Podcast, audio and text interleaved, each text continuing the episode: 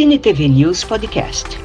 Cinema, televisão, dublagem, quadrinhos e muito mais. Você encontra aqui com Carlos Amorim.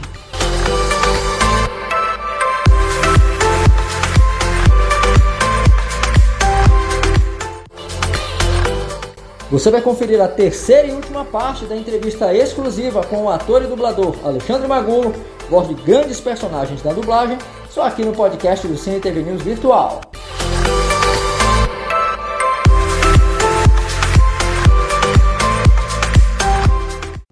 Pois é, e também tem uma série de animações japonesas que se faz, o Konosuba, que é o juiz, I'm Standing, né? I'm Standing, que você fala o Rei dos Demônios. Dessas animações assim, tem alguma assim que te chamou a atenção, Alexandre? O Rei dos Demônios é maravilhoso, a direção do Matheus Perissé. E é muito engraçado. Trabalhar com ele é muito divertido. Então a gente se diverte muito. A criação é muito legal. Os animes, acho que eu gosto muito de Black Clover. Black Clover, sim. Que eu faço, acho que Valtos. Sim. Me perdoem se eu esquecer os nomes, mas é porque a gente faz tanto trabalho todo dia que vai esquecendo realmente, né? Mas eu destaco esses dois. Eu gosto muito. E agora tem lá a Song of Bandits, que entrou lá o Chung So, né? Que é o chefe da vila lá. Eu fiquei impressionadíssimo. Mais um trabalho seu ali que me chamou a atenção. E é um dorama muito interessante, que é uma espécie de faroeste italiano. E com uma imagem de cinema, né? Uma super produção. Espetacular, estreou acho que há 2 semanas com a direção da Andréa Surretti pela Audiocorp. É uma empresa que eu também às vezes dirijo. Agora dirigi um filme que deve brigar por Oscar, também não posso falar, mas foi bem interessante. E falando em direção, eu estou dirigindo agora pela Universal Sinergia a redublagem de Betty a Feia. Falar disso. E está sendo muito desafiador, está sendo incrível, com um elenco de primeira. Mesclado, não? Como? Elenco mesclado, Rio e São Paulo, não? A gente está com o Carlos Seidel, de São Paulo. Tá. Né? Na verdade, eu acho que eles tentaram aproveitar a dublagem antiga, mas alguns dubladores já tinham falecido.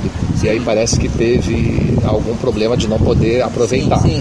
Enfim, eu não estou por dentro disso completamente. Chegou totalmente a você essa situação. Sim. Mas aí teve a redublagem, a dona da empresa, a Bia, ela decidiu aproveitar o elenco da Feia Mais Bela, que foi uma adaptação de Betty a Feia para o SBT, e colocou basicamente os principais de A Feia Mais Bela no A Bete a Feia, que nós estamos fazendo agora. Sim. E outros dubladores que vão aparecendo no decorrer da novela, e eu que escalo, e está sendo muito divertido.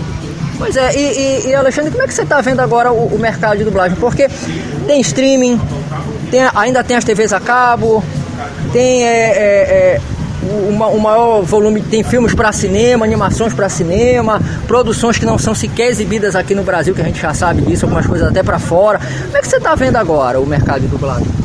O mercado da dublagem esse ano ele está delicado, ele não está farto. A gente passou por um ano de 2022 maravilhoso, mas 2023 veio a greve dos roteiristas nos Estados Unidos, greve dos atores na sequência, e um problema entre streamings que eu também não vou explicar direito, porque tem uma parte técnica que poucas pessoas conhecem a fundo. O Manolo Rei, que é o representante da categoria, eu acho que ele saberia explicar direitinho. Ele vem aqui, eu vou perguntar para ele.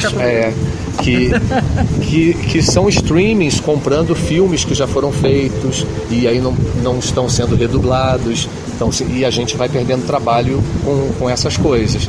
E a greve dos roteiristas, né? Que os Estados Unidos é a principal fonte nossa de dublagem aqui no Brasil. É bom, por um outro lado, que a gente está descobrindo a Turquia, a Índia, Sim. a Coreia, e são produções maravilhosas, né? Sim. Da América Latina, Espanha. Tem uma novela na Sinergia de Portugal, Sim. que está para estrear. Isso é interessante. Sim. Agora, Magulo, para a gente poder encerrar, como é que você está vendo essa renovação? Porque sempre é algo preocupante que muita gente comenta, renovação no mercado de dublagem. Como é que você vê essa renovação? A renovação, como em qualquer esfera das artes cênicas, é muito bem-vinda, é necessária que vozes novas surjam. Nesse ano de 2023, eu acho um ano delicado para essa renovação pela falta de trabalho, porque os que já estão no mercado, que já vivem só disso, precisam trabalhar porque vivem exclusivamente da dublagem.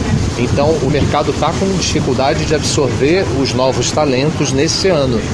Mas acho fundamental que as pessoas se preparem muito, que façam teatro, que estudem artes cênicas. Eu acho importante a pessoa conhecer o ofício que está se prestando a desenvolver como profissão, e que façam bons cursos de dublagem, e que sejam humildes, e que sejam dedicadas e perseverantes.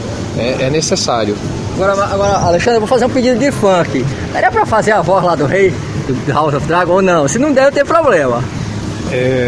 Como ele fala quando ele pede pra que cuspa fogo o dragão? Teve uma hora lá que ele se irritou lá.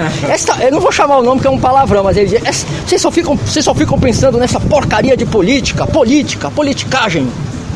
Aí ele briga. Eu vou dizer talvez uma coisa que ele não diria, tadinho. Ele era muito, muito correto, muito equilibrado. Mas eu acho que se ele tivesse o ímpeto, talvez, no momento de nervoso, ele dissesse: me respeitem, Dracarys. Sensacional. Alexandre, obrigado pelo papo, obrigado pelo carinho. Eu, inclusive, estou muito emocionado. Até comentei ontem com as pessoas que o que está acontecendo aqui, não sei, de repente, as crenças de vocês, né? Mas eu acredito que seja Deus, né? Porque, de repente, algo que eu estava muito querendo conversar com você, por esses trabalhos, por essa repercussão do teu trabalho, que infelizmente não deu certo da outra vez, mas que agora Deus, que eu digo, olha, só pode ser Deus. Muito obrigado, Deus. Muito obrigado, Alexandre, pelo carinho, ter aceito o meu convite para a gente conversar. E que venham mais trabalhos legais, que Deus te abençoe, meu irmão. Amém. Salve Nossa Senhora de Nazaré. Amém. Círio está chegando. A gente está batendo um papo aqui, meu marido está junto aqui na mesa. Pegou até uma aguinha para a gente aqui. E um prazer conhecer Belém. Eu sei que através do podcast vai para o mundo. Vai. Mas um beijo especial para quem mora no estado do Pará, esse estado maravilhoso. E que cada vez que eu volto eu me apaixono mais e mais com essa gente maravilhosa, essa comida maravilhosa. E daqui eu já vou conhecer alguns lugares perto da Casa das 11 Janelas, a gente está falando daqui. Então, muito obrigado, Carlos, pelo carinho. Agora a pergunta aqui, bobona aqui: qual é a comida que você mais gosta daqui de Belém? Eu sou fã de maniçoba, sem pestanejar. Com farinha? Com farinha. E o sorvete de tapioca da Cairu. Fiz propaganda. Não tem problema nenhum. Eu adoro o pavê de cupuaçu da Cairu.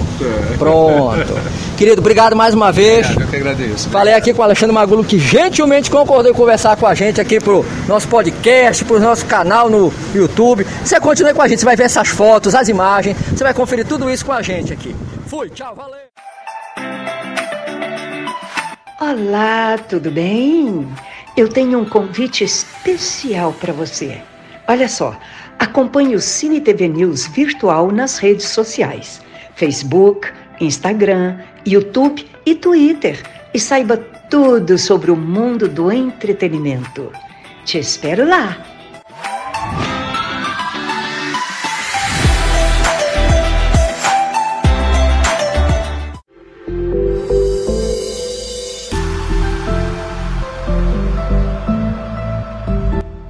Muito obrigada por acompanhar este podcast do Cine TV News Virtual. Até a próxima!